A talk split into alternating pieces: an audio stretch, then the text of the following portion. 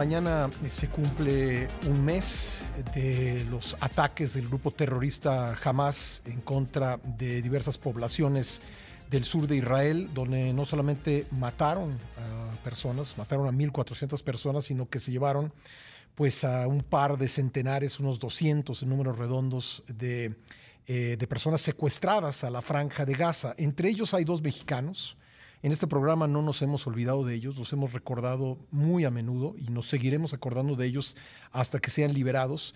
Me refiero a Ilana Grisewski y Orión Hernández, dos, dos jóvenes mexicanos pues que están en esta terrible situación de haber sido secuestrados por una organización terrorista y llevados a la franja de Gaza. Tengo en la línea telefónica a Benito Gritsewski, el padre de Ilana. Él se encuentra en Israel y bueno, pues eh, a casi un mes del secuestro de su hija siguen las exigencias para lograr su liberación. Benito, gracias por la confianza de tomar la llamada. Al contrario, gracias a usted, Oscar, por recibir y atender la, petición. Bueno, pues eh, cuéntanos, eh, Benito, ¿qué, ¿qué, es lo que ha pasado en este mes? ¿Qué pues acciones ha llevado usted a cabo? ¿Qué le han dicho autoridades mexicanas, israelíes? ¿Qué, qué se ha podido saber? De Ilana Benito?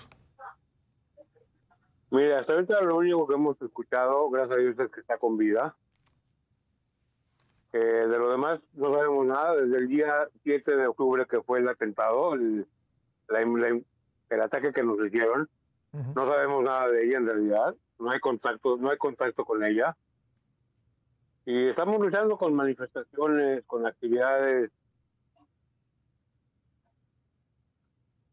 y principalmente vamos a, diferentes ciudades para manifestaciones a favor de la liberación de los secuestrados.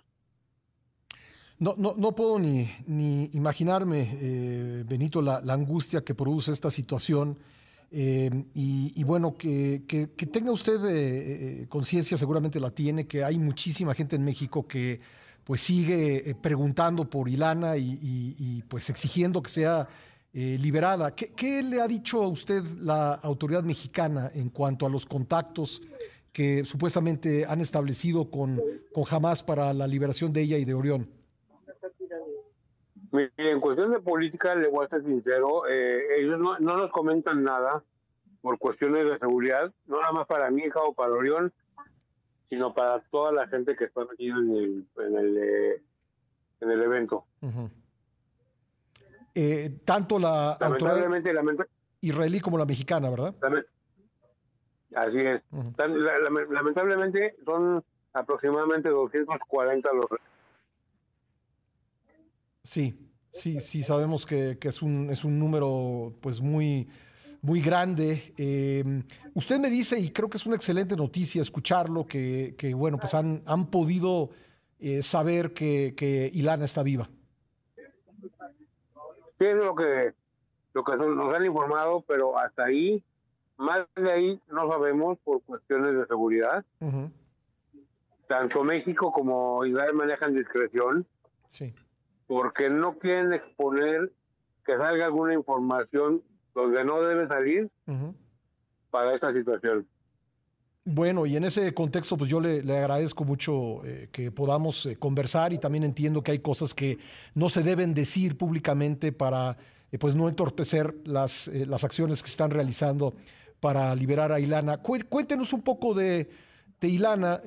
Benito, su, su, hijo me, me platicó en una entrevista anterior que ella acababa de venir a México y acababa de regresar a Israel cuando ocurrió esto. Así es, mire, ella estuvo en México porque falleció un, un tío por el lado de la mamá.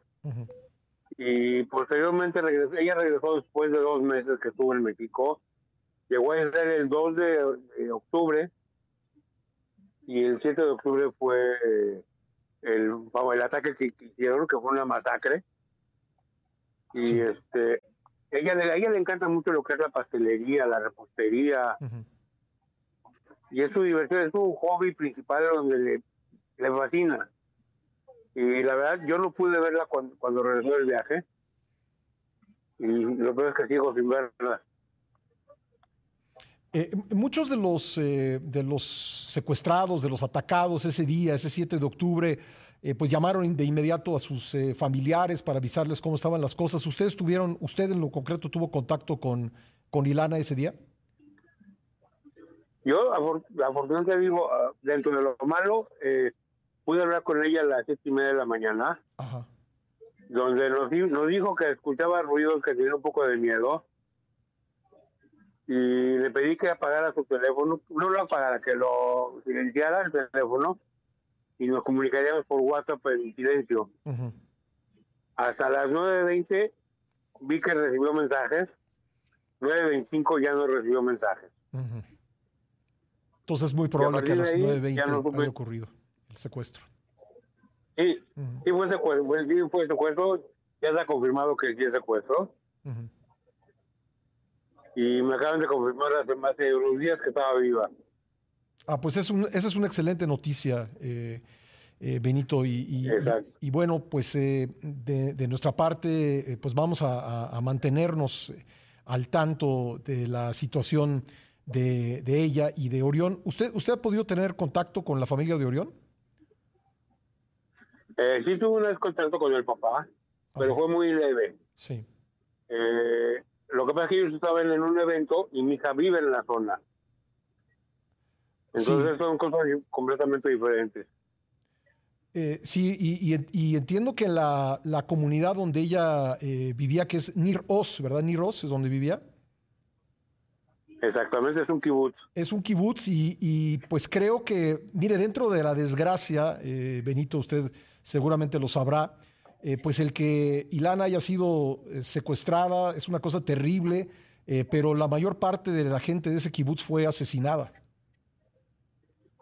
La gran mayoría, se perdieron más de la, más de la mitad de la gente se perdió. Sí, terrible, terrible lo que pasó ahí en, en, muy duro. en Nir Oz. Pues eh, Benito, nuevamente nuestra solidaridad con, con la situación de, Ilana y vamos a, seguir pendientes del caso. Eh, en, lo personal no hay un solo día que yo no piense en estos dos eh, compatriotas mexicanos que están secuestrados y esperemos que pronto podamos estar hablando de su liberación. Esperemos que sí. Por lo menos quiero, quiero agradecerle mucho al señor embajador Mauricio Escalero, embajador de México en Israel, a la Cancillería mexicana por las decisiones que han tenido para con nosotros y tanto a los medios de comunicación como a usted, señor Pascal, el interés y la preocupación por la salud y el regreso de mi hija. Pues estamos eh, pendientes, Benito. Le mando un, gran abrazo. Igualmente un abrazo cordial y espero que la próxima sea para decir ya regresó. Yo espero que sí, yo espero que sí, Benito. Y aquí estamos nosotros eh, para cualquier información que usted considere que necesite darse a conocer, cuente con nosotros. Muchísimas gracias, al contrario, gracias a todos ustedes. Gracias, gracias. Bueno, pues ahí está Benito Gritsewski eh, desde, Israel, vive allá. Eh, y bueno, pues ¿qué, qué, qué, situación. Imaginar, por supuesto, la situación, la condición de los secuestrados, eh, haber sido llevados a, una zona que, que, poco tiempo después se convirtió en una zona de guerra. Eh, pues lejos de sus seres queridos, en manos de un grupo terrorista. Y eh, pues imaginarse también la situación de los padres y de los hermanos, de la familia de, estos dos mexicanos eh, secuestrados que pues las horas deben pasar lentísimas esperando información sobre su paradero y sobre ojalá, ojalá su regreso con bien pues a, a, tierra mexicana probablemente o a una zona de Israel eh, que no esté eh, en el conflicto eh, actualmente.